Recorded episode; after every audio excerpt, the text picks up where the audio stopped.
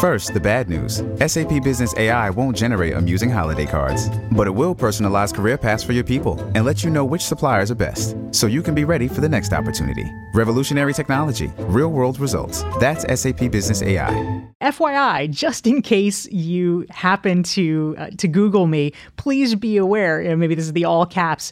There is a murderer by this name. That is not me, and I want to I want to make that very clear. Hi, I'm your host, Kate Davis. And Anisa Purbasari Horton. And this is Work Smarter Wednesdays, expert advice for your most challenging questions. Today on this mini episode, marketing expert Dorie Clark is back on the show to answer a listener's question. So, this listener recently moved to a new city and he wants to know if his online presence is hurting his chances while job hunting.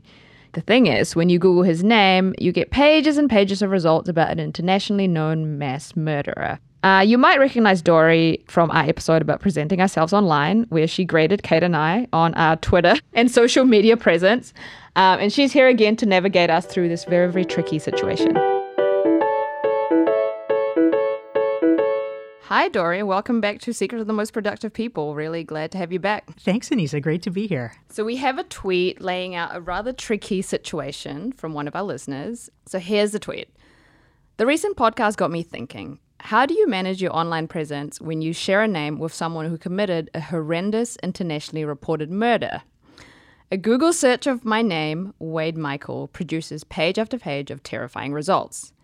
This event occurred in my home state of Wisconsin by a person who was also a musician.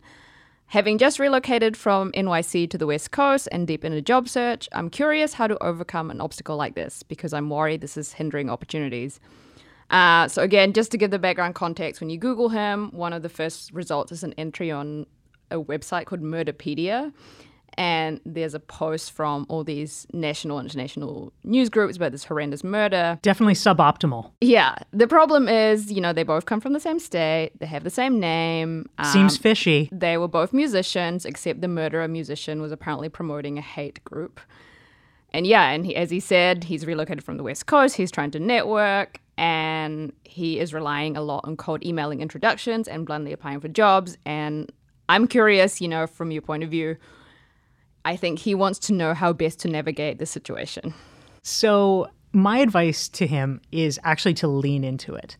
And the reason is that fundamentally, when you are approaching somebody about a job or you're meeting them for the first time, you are trying to establish two things. One, of course, is credibility. You know, he's applying for jobs. He wants people to know, hey, I know how to do this thing. You should hire me. I'm super competent.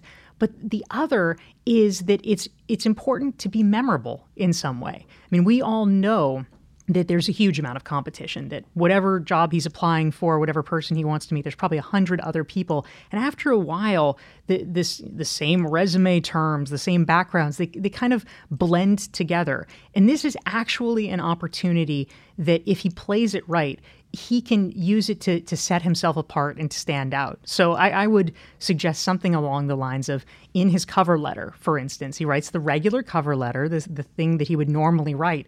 But then toward the bottom, he could say something like, FYI, just in case you happen to uh, to Google me, please be aware, know, maybe this is the all caps, there there is a murderer by this name. That is not me. And i want to i want to make that very clear. You know something like that where if it's done in a in a kind of joking way where you're you know you're you're separating yourself out. I mean i have a friend that is uh, experiencing a perhaps less severe uh, f- version of this. It's not a, a, criminal thing, but she has the same name as a porn star. Right. And uh, this is also not great for your brand. So, as long as you acknowledge it, you diffuse it, and you actually look like, hey, I'm in on the joke. I know it's, it's you know, kind of weird too, but hey, totally not me it actually is probably going to be the resume out of the hundred that they've looked at that they actually remember and say, you know what, I, I, I like I like this guy. He seems cool. Let's bring him in for an interview. Yeah, that's um, I can understand that because if I was on the other side, there would definitely be something memorable. So you would recommend that because one of the things that he also raised was, well, do I aggressively rebrand?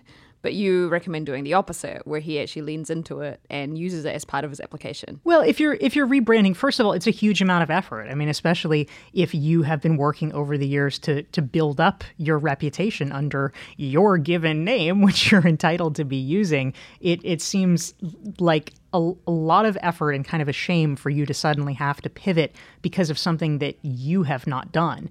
Now, I mean, if you have a name that has become world renowned, the name, the, you know, where everyone in the world knows this porn star or this killer or whatever the, the terrible association is, maybe at that point you might think about it. But if this is something that really would only come up with a Google search, there's there's two possibilities. One, of course, is you just flag it and you say, hey, this person is not me. FYI, this is the link to my actual LinkedIn profile. Um, the other thing, of course, which is a good internet hygiene practice for all of us is to get serious about creating as much content as we possibly can so we're controlling the discourse. Now, it's hard to compete, of course, if something has been in every paper in the world.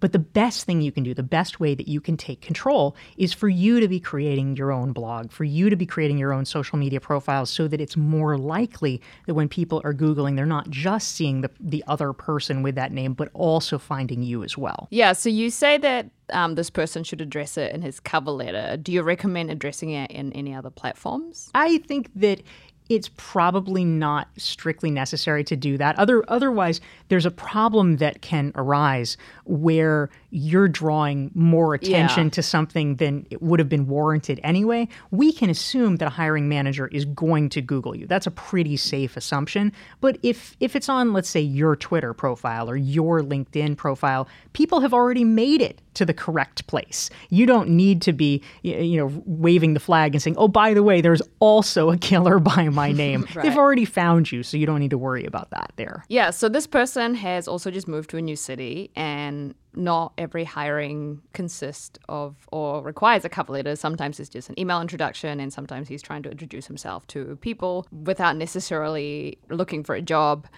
Do you recommend that he he addresses this in an email? And if so, like what's a tactical way to do it that doesn't warrant, you know, like you say, extra scrutiny more than what it needs to be? So the key if you're reaching out to somebody relatively cold, somebody that, that doesn't know you um, in a non hiring situation, like for an informational interview, is to provide as much third party validation and credibility as possible. So, the best thing, of course, is if you have a warm introduction. And then you can just say, oh, you know, our mutual friend Anisa said that we should meet. Here's a little bit of information about me. Let me know if you'd like to have a cup of coffee. If we have that, that is a, a, sort of safe enough recommendation that you don't really need to go beyond that. Anisa is not going to say, oh, meet this person if they're actually a murderer. Um, but if it is cold and there's not a social context around it, what I would recommend, first of all, is that he provide a link in the information that, that he shares you know, here's a little bit of information about me. Here's my LinkedIn profile to check out. Here's my website. And we lead with that, but maybe there's a little PS, you know, PS, just in case you Google me, wanted to flag this for you. Uh, you know, you're, don't worry, not me. You're totally safe with me, exclamation mark. And you, you do something like that. It's like, okay, just in the event you have safeguarded against it. So our listener also wanted to know, um, is this as big of a deal as he's making it out to be?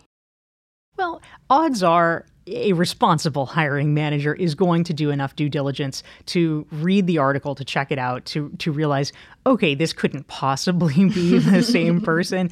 But it is also true that if someone is faced with making a decision, like hiring for a position, they are going to be cognitively overstretched. There's a lot of options that they're going to be choosing from. They're looking at a lot of resumes, a lot of cover letters, and you don't want to be the person that is making them spend extra time and mental energy saying, okay, let me just double check and verify that you're not a killer. Okay, Be- because that that's a thing that slows down the process. You want to make it easy for someone to hire you, not difficult. And so, if you can remove that barrier up front by mentioning it yourself and just saying, you know, not me, just FYI, that that is actually a, a great way of standing out, making it easy for the person and indeed turning it in your favor by saying, oh, this seems like a, a fun person that, that actually might be kind of cool to have in the office. Yeah, so it's like a disclaimer at the bottom. Exactly. Great. Well, thank you so much for coming back and addressing this listener question. I'm sure that he will find it helpful and hopefully it'll make him, you know, easier to sleep a little bit at night. Always a pleasure. Thank you. First, the bad news. SAP Business AI won't help you generate cubist versions of your family's holiday photos. But it will help you understand which supplier is best to help you roll out your plant based packaging in Southeast Asia, or identify the training your junior project manager needs to rise up the ranks, and automate repetitive tasks while you focus on big innovations. So you can be ready for the next opportunity. Revolutionary technology, real world results. That's SAP Business AI. Thank you to everyone who tweeted at us and called in with their questions. If you're in a tough situation in your career or the job search, ask us about it. Leave us a voicemail at 201 371 3278. Or you could tweet your questions with the hashtag FCMostProductive. You can also find this in the show notes below. You can follow Fast Company on Facebook, Twitter, Instagram, and LinkedIn. Secrets of the Most Productive People is produced by Danny O'Roth.